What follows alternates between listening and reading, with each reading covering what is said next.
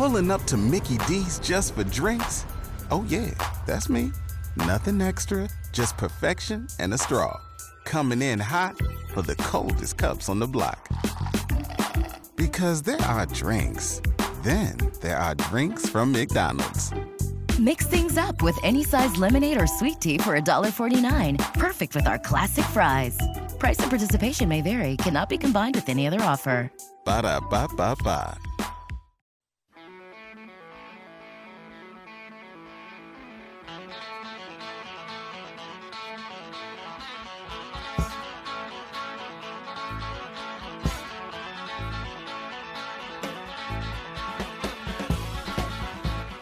Out of the pen, onto the mound. It's the second hour of Sports Talk with Evan Kahn. I'm Scott Beatty. Hope you're having a beautiful day. It is nice out. It is not July. It is July. This is July 12th, but this is uh, just splendid weather. So we will we will take it. How are you, sir? Good to see you. Doing well. Slightly more recovered. Um, Better Call Saul didn't break my heart last night, so we've got five episodes to go, and I'm pretty excited. So I'm kind of waiting to probably binge it uh, again. That's the way to do it. Yeah, and and but I saw people tweeting about it may have been one of the best episodes ever that show last night. Well, yeah, like with Breaking Bad, it's kind of hard to pick a, a favorite or a, a best, but yeah, in a coincidental part two of the season premiere, it, it was fantastic. uh, I'm doing something here I haven't done. I don't think uh, on Sports Talk uh, with you, or usually even at this time of day. Bought myself chocolate milk yesterday. Didn't get through all of it, so I'm going to the tank here to get get a little bit more. Okay. I don't know how this is going to go here. Chocolate milk at a, at five o'clock on the air. I was always told, you know, don't don't coat your your throat with milk. Well, I mean, if you talk to any performer, they say not to drink anything but water when, when you're on the air. So milk, soda. I, I mean, you know, to to each their own. I know, but I thought it was more of like a not milk after insert time here. Or Oh no, no, like I'm that. I'm okay in that. But you know, just sometimes you start to learn it's the simple things in life, like you know the right pillow, or or a, a gentle breeze, or just a nice glass of chocolate milk. In this case, it's a bottle capped in the studio of chocolate milk. Thank you very much. So milk was not a bad choice. you Coming didn't even up- know you were setting that up. I did not know I was setting that up, but that was a beautiful drop. Coming up, David Schuster from uh, Chicago will help us understand what's going on up there in the Windy City, particularly with um, some some more head scratching uh, when it comes to the Chicago White Sox, the Cubs as well. What the Bulls have done, he's always good for a little view up there in the city of Big Shoulders, and we got some other items as well.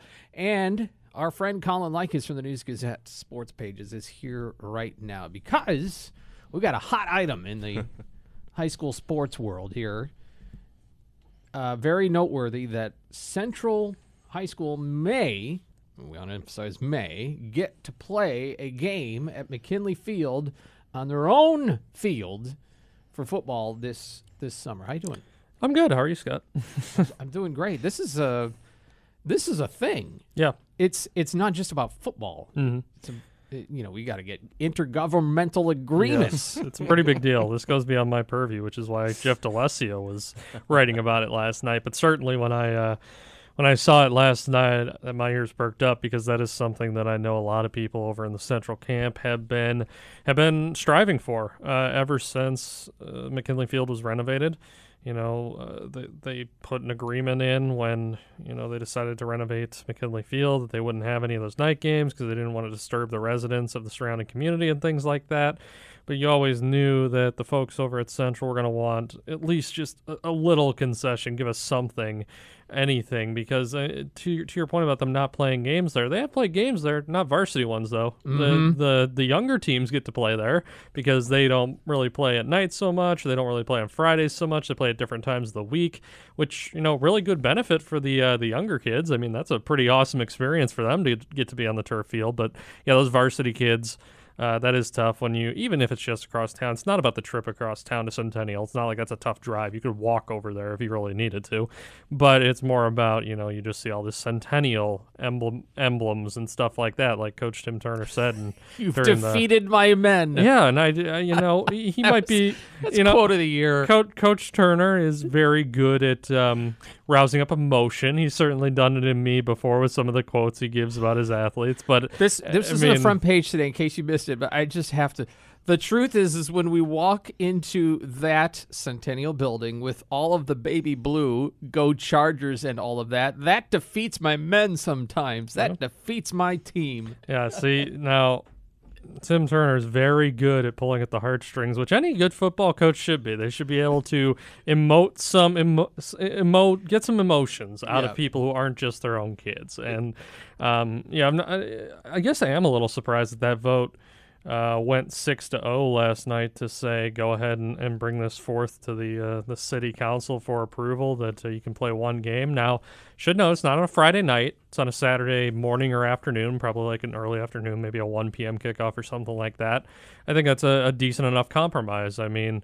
Uh, That's a that's a time of day, time of the week when everybody's out and about and making noise and things like that. Uh, you're not going to be disturbing anybody at that point.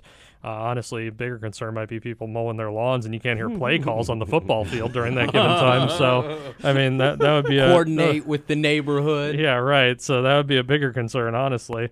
Um, you know, you, it's it's tough because I don't live in that neighborhood, so I can't say whether or not I would be bothered by having the bright lights on at Friday night at 9 p.m. four to five times a year. Um, I don't want to get in that discussion and have somebody phone in and, and yell at me because I don't I don't the high road. because I don't live in that neighborhood. I admittedly could not fairly make that assessment. But that being said, how much money was spent to renovate McKinley Field, and with how beautiful that field is, the fact that varsity athletes are not getting to use it, especially varsity football. They do play some soccer games there. They have some track stuff going on there, but varsity football players not getting to use a facility like that, and then you have to go to your crosstown rivals facility all the time for even your home games against that rival. that's just that's a tough thing to swallow. So I'm good that they can finally seem to come to an agreement. Hopefully, the city council signs off on it. I don't see why you wouldn't. Playing at 10 a.m. or 1 p.m. on a Saturday is not going to be the end of the world. My biggest concern, looking at the game they chose, uh, unfortunately, Urbana wasn't able to finish the last two varsity seasons. I'm really hopeful, for multiple reasons, of course, that they can field a team for an entire school year and that we can uh, we can manage to get this game on tap. Yeah, that's that's for sure. And I don't know.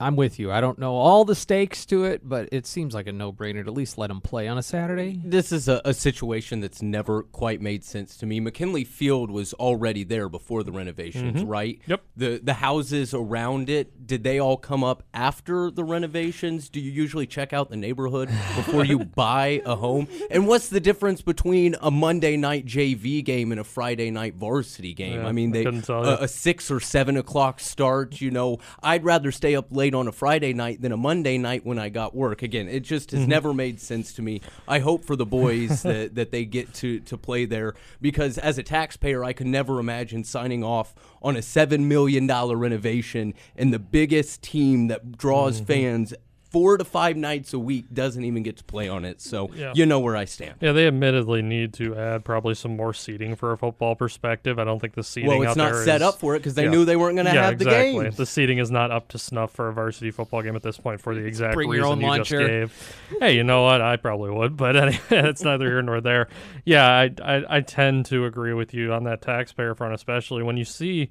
What would make you more upset? I guess would would it be the four to five games, potentially more if you make the playoffs uh, at night and the lights created by that, or just seeing a facility like that sitting largely vacant very often. I mean, there are plenty of practices that go on there, but you can practice in a lot of places. You don't need to have. I pla- practiced in plenty of cemeteries I, growing up. I want. I, I wrote a. I wrote an all area track and field athlete of the year story about a Centennial kid who ran down his street for an entire year. I mean, you can you can practice in a lot of places that don't cost millions of dollars to build. so, um, the weight room's really nice. I was in there today, um, but I mean, there's a weight room at the high school as well. So I mean, it's just, yeah, it, it's hopefully a good compromise.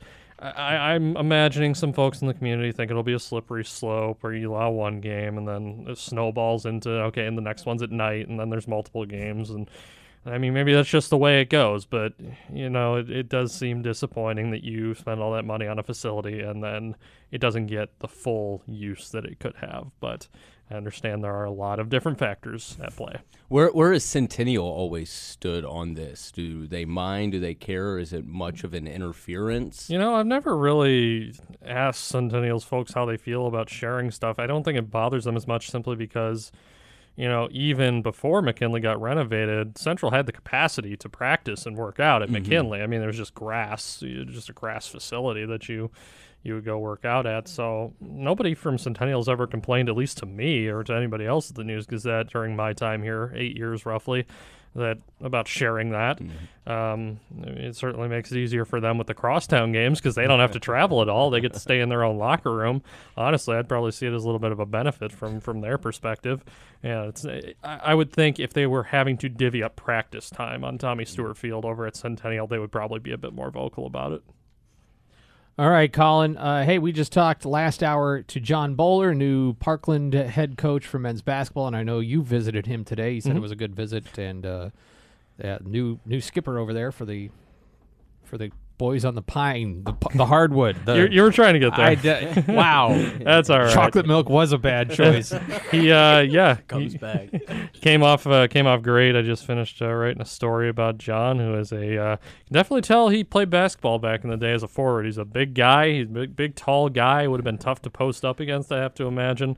Uh, spent a lot of time at uh, Des Moines Area Community College, which I was amazed. Somehow his five years with that program never overlapped with Parkland into a single game. I, I figured they would have played each other at least once, but no such luck, at least according to the schedules that I looked at.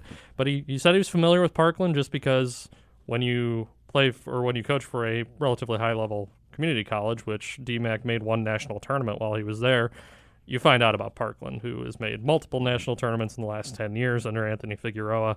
Um, I'm curious to see how this goes for John Bowler and the Parkland program moving forward, especially since, you know, the Cobras tend to field at least a few local products each given season.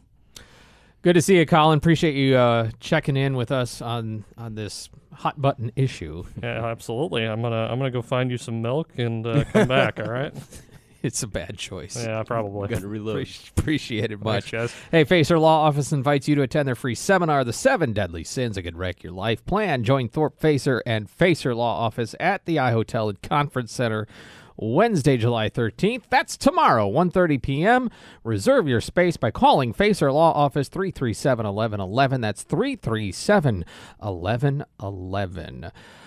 Uh, Evan Kahn, when we come back, David Schuster will join us. Tony LaRussa up to his tricks again. Dave is never short on opinion, so we'll see what he has to say. Not- You could learn a thing or two from him. Back after this.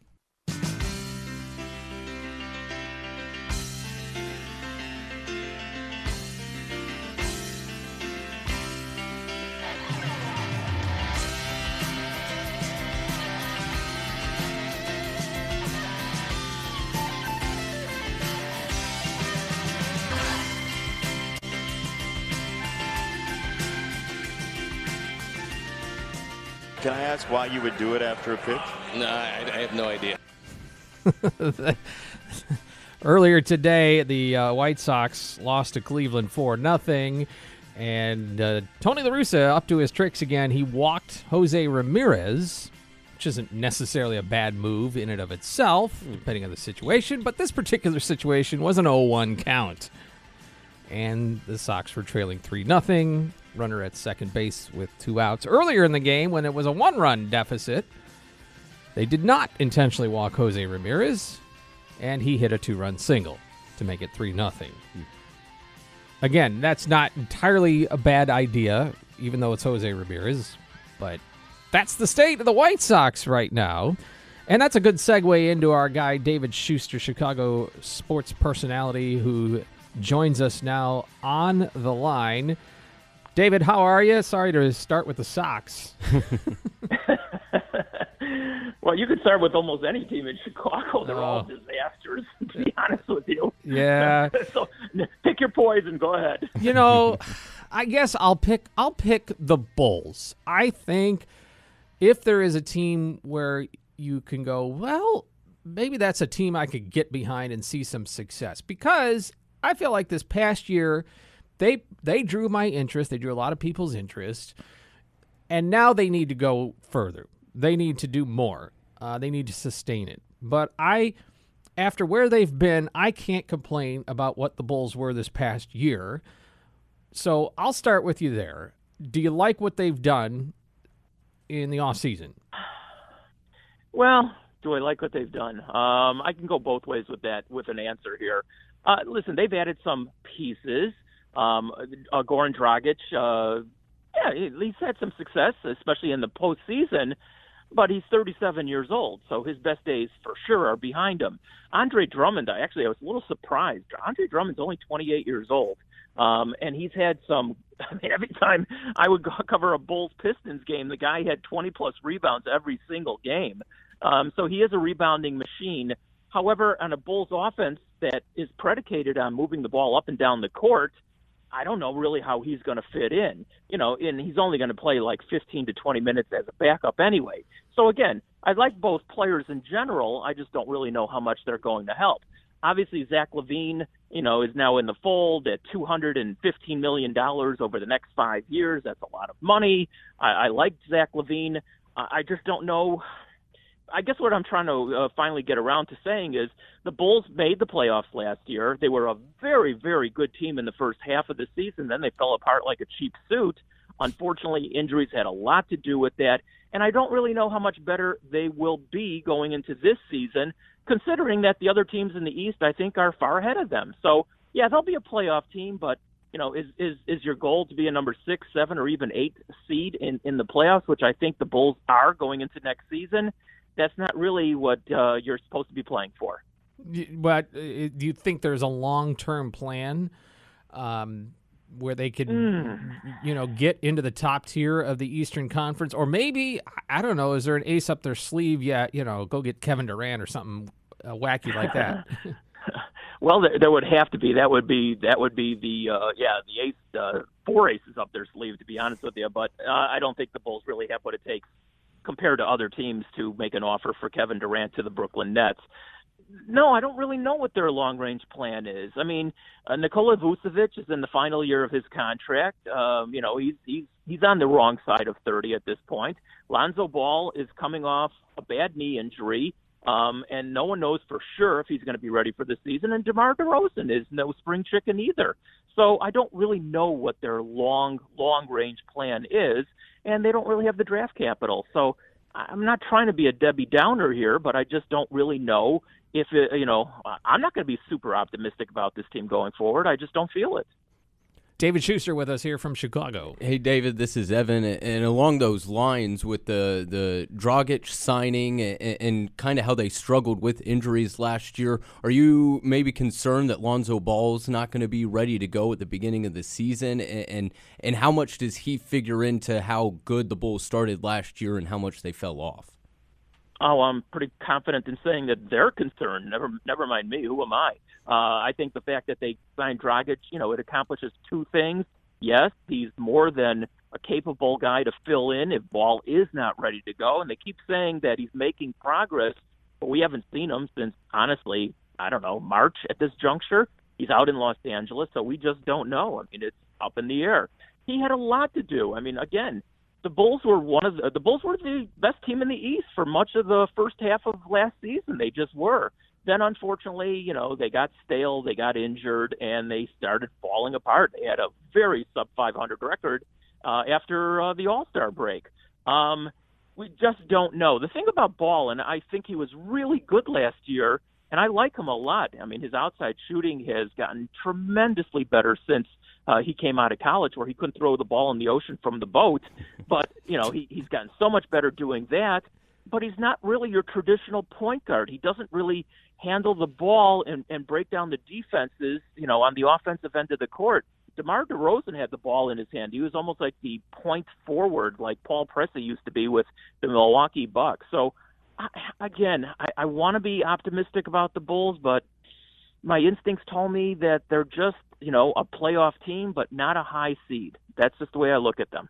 Well, now I, I don't want to ask about your optimism, but maybe the, the team's front office optimism. I, I keep trying to squint and, and make comparisons between this White Sox team and the 27 teen Cubs who around this time were under 500 and they, they made a move. But of course, that team was coming off winning a, a World Series and winning four postseason series over the, the final two years. It, ha, has this team and, and the coaching staff for the White Sox given the front office enough reason to add to this team? I, I, I can't see them staying pat, but they also don't want to sell. But uh, I, I, I just wonder where the White Sox can go from here.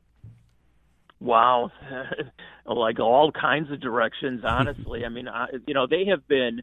I don't think there's any question. And again, I'm not trying to be a downer here, but I don't think there's any question. They've been the biggest bust and the biggest uh, uh, uh, non-success so far in the Major League Baseball season, the first half of the season. This team was supposed to run away and hide uh, in their division. Well, you know, they've lost two in a row to Cleveland, including today's game, of which you guys have already alluded to. And you know they they they're under 500 they can't win in their division. They can't win at home.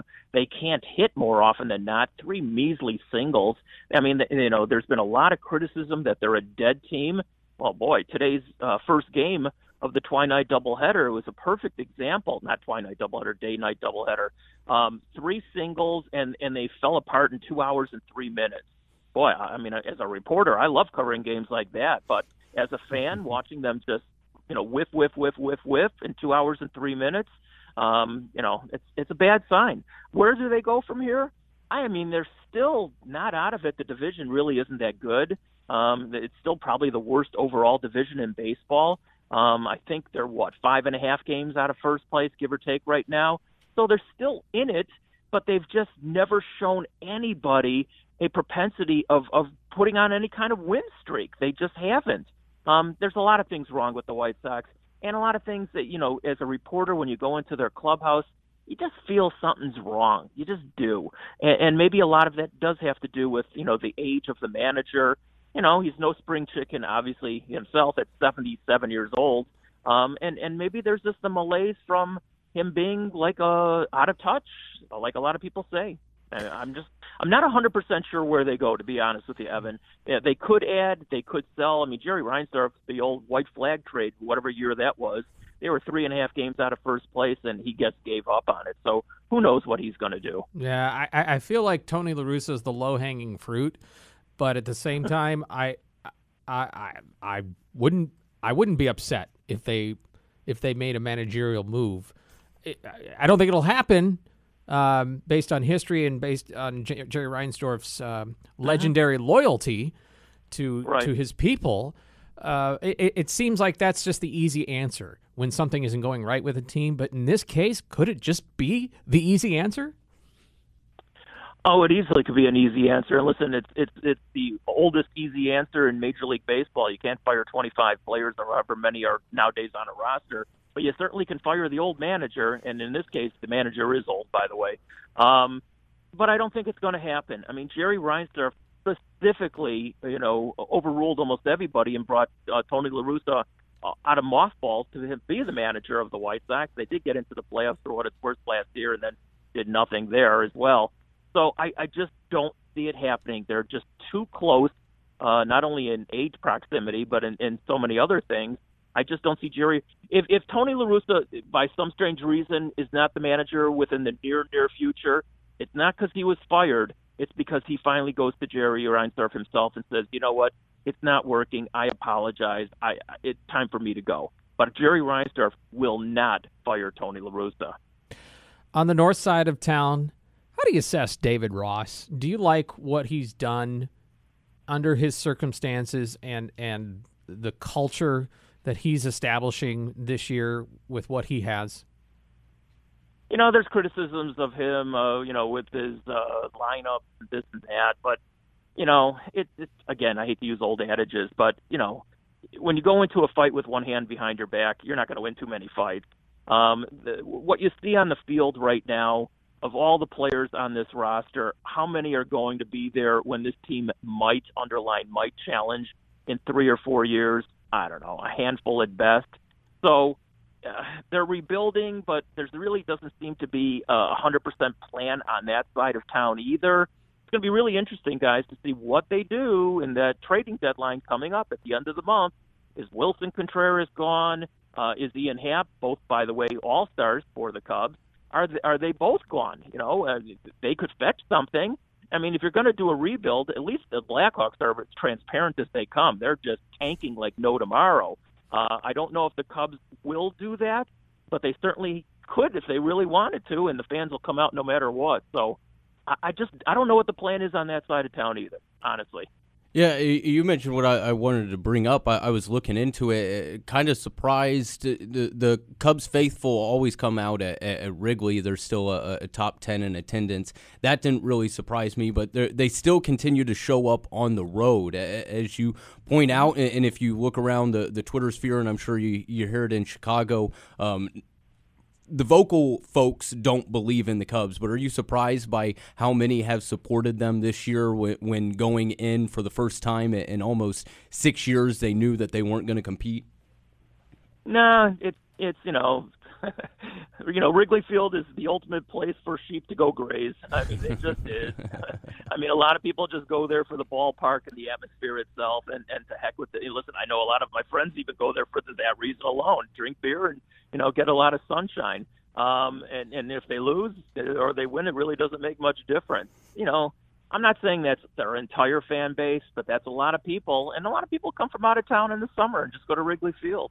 I mean, it is it is a unique place. It's a it's a landmark kind of place. So, no, I'm not surprised that they continue to draw. I, I'm really not.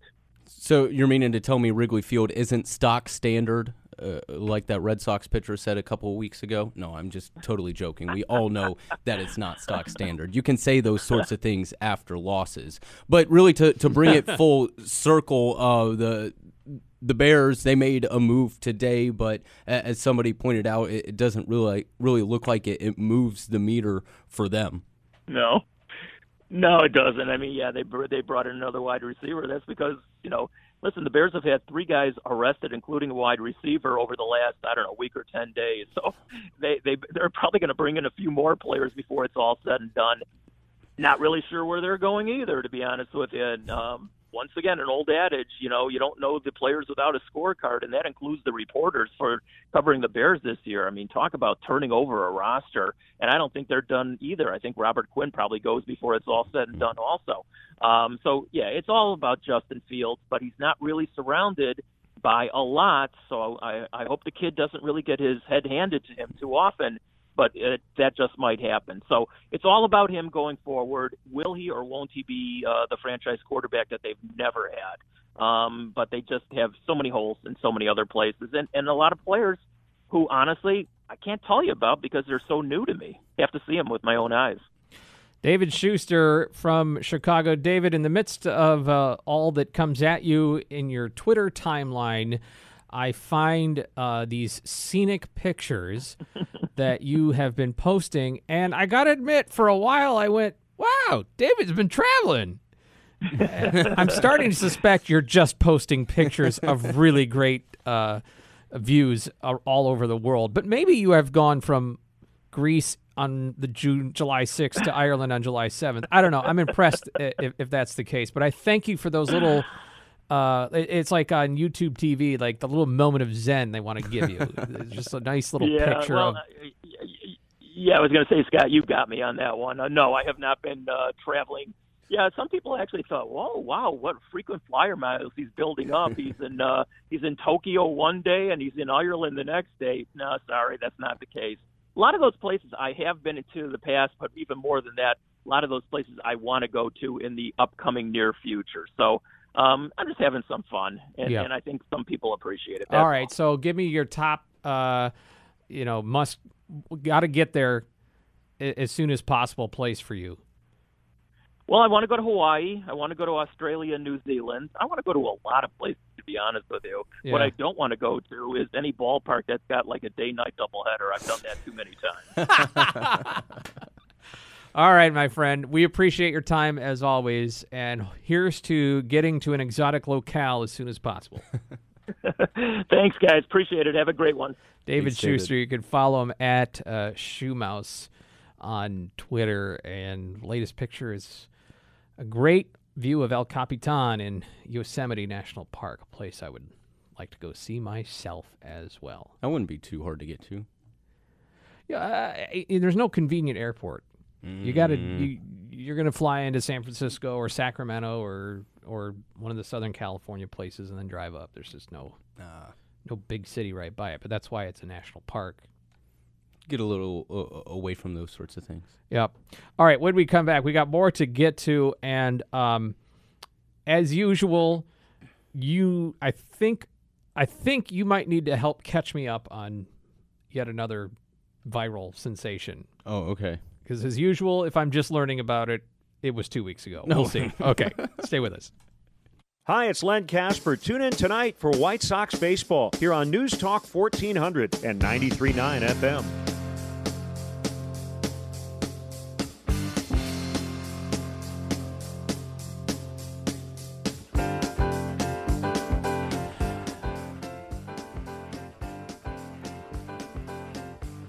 The trend is taking an emoji and giving it a new meaning. if I text you the emoji, it actually means this. That's No, what I people gotta are doing. I got to pull up a list of emojis so I can come up with one. Yeah. The the one I liked was if I text you a mango emoji, like the action you could the, the mango appears. That means let let that man go. and I figured I'm proud of myself here because Looks like it's you know within the last 24 hours. so okay, so I'm not that late to the party unlike the last You were ahead. You beat me to it. Yeah, I'm I'm proud of myself. I'm But you were on vacation last weekend. Uh, I guess that's true. So I don't know. Either Uh, way, that, all right. that one's that would stop bad. I'm gonna have to come up with something. All right. um But along those lines, as we kind of, br- well, I brought up during the break, I don't know if you guys have brought it up on the air, but something that was passed along to me while I was out over the weekend, and, and if you've perused Illinois athletics, any of their Twitter pages, the shade of orange looks a little paler.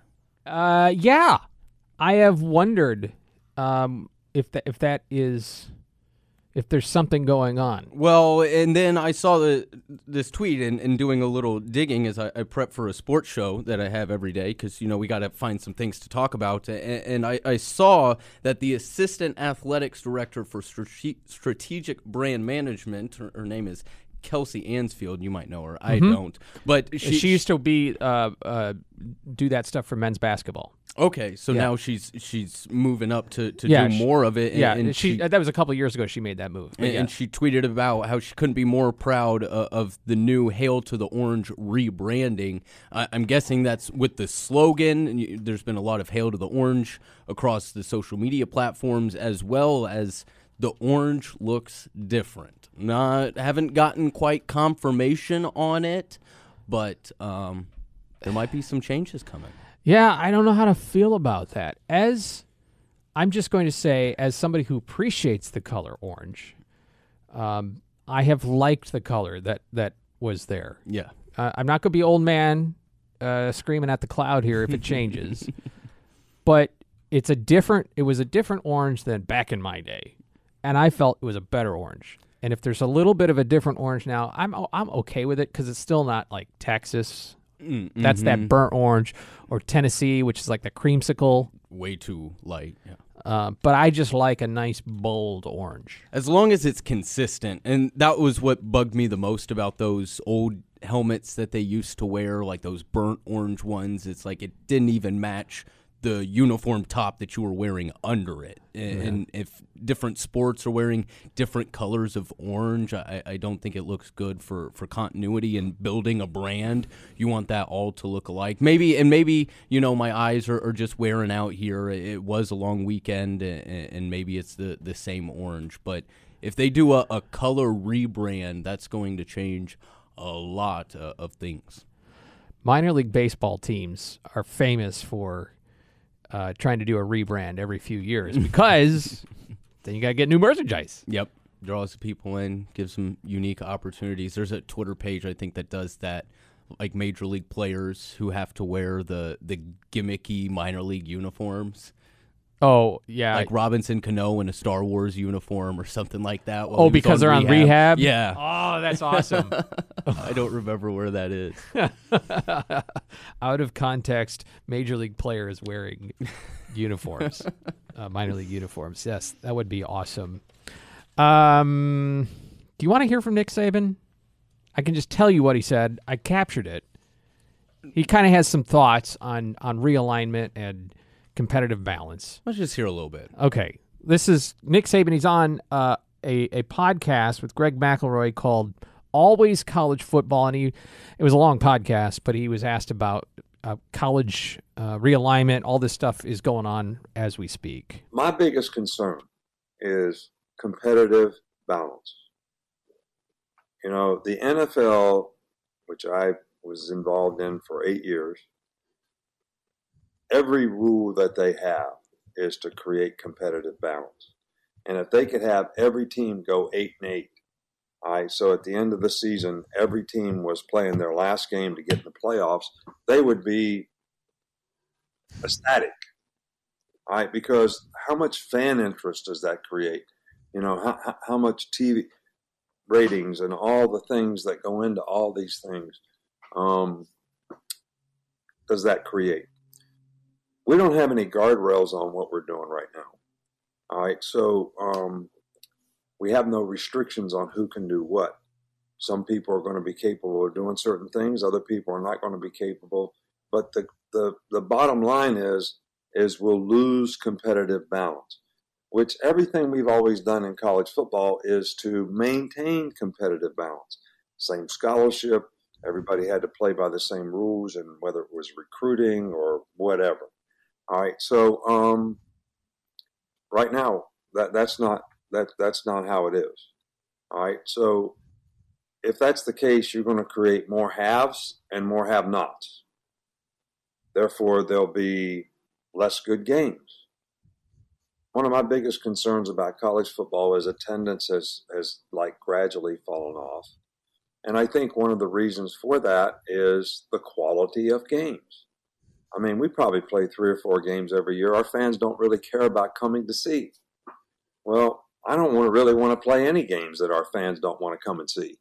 Uh, and but based on how the culture of college football is set up, largely because of bowl games and eligibility for bowl games as the result of this. Nobody wants to play more games. They want to play games and make sure they can win six so they can go to a bowl game. Uh, that's not necessarily the standard that we live by here, but still, it's hard to get people to play these games. I, I don't know that I totally have, you know, all the answers, but I, I think there has to be some kind of cohesive rules across the board, right, which we've always had that the NCAA has been able to provide. And a lot of people, you know, criticize the NCAA for the situation that we're in. But if they don't have protection from litigation, they can't even enforce their own rules.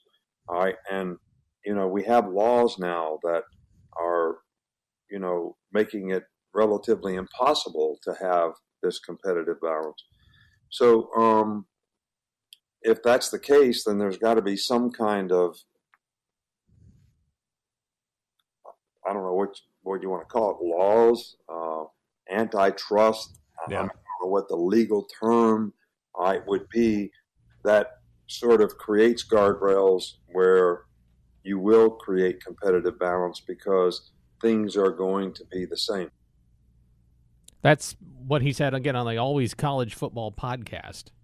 I he, he definitely is asking a lot of the right questions, but he certainly doesn't have a lot of the right answers because we already know that before NIL transfer portal, there was never an equal playing field when it came to recruiting. All right. You know, yeah. there's certain universities, a lot of universities that do under the table deals to get prospects in. And there are some schools where you aren't even academically eligible to get in. Those already set barriers on some schools. I get what he's getting at. The NIL transfer, all that, you, you've got to have some rules. But there already is a, a, competitive imbalance. Ten schools have made the playoff, right? 10 Yeah. or 12 schools in, in eight years. It's already not there. Yes, you're asking the right questions, but I don't think he's got any answers. Yeah, I, I think that's right. You know, I, I was curious about his point. He said we're we've got a couple few games a year where our fans are probably interested in because of the bowl system. And look, if Alabama came and said to Illinois, "Hey, you want to come play us?" And we'll, you know, do you think Illinois would be interested? I think not. That's a probably an L. Well, and that's that's and how we're you want to get to, you know, Yeah, and that's how they've got to change it, right? Because teams like Alabama are, are scheduling insert random FCS school here and playing them. Why would fans have interest in that? And, and what everybody also forgets, you know, the Big Ten network isn't even 20 years old. There was a point in time where you had to search or you couldn't even find your game on TV. Every single game that your team plays now, if you root for a major D1 program, it's on TV. So there's not as much of a, a force to go to the game as there once was. Yeah, I, I'm with you. You know, it's probably he's probably not the guy you want to hear from, and I didn't have to play it, but I but I did. Um, No, and it's no, making was the good. rounds. Yeah. but he- he- he's not entirely off base. No. Uh, Nick Saban is not for everybody, but he wins, and he's a pretty smart guy.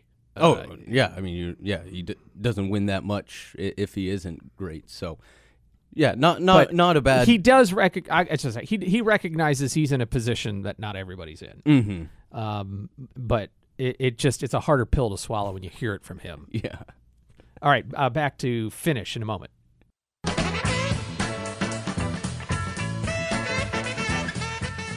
That about does it for today, Mr. Kahn. Yeah, jam packed day, and it's not over yet. If you have time and you're not watching a, another game, MLB Network is going to do a six minute special on Cor- Cole Kirschsieper tonight, getting ready for the draft. Um, Oh, cool. Or maybe it's Illinois Baseball is dropping it. So check that out, and then come back tomorrow because we're going to talk to Dan Hartleb. Very beautiful. Yeah. Yep, Dan Hartleb with us tomorrow. Also, Scott Dochterman. Thanks today to David Schuster and John Bowler, Colin Likas, Lauren Tate, Evan Kahn, and on the, on the other side, Joey Wright. I'm Scott Beatty. It's News Talk 1400, WDWS, Champaign Urbana. Here come the White Sox.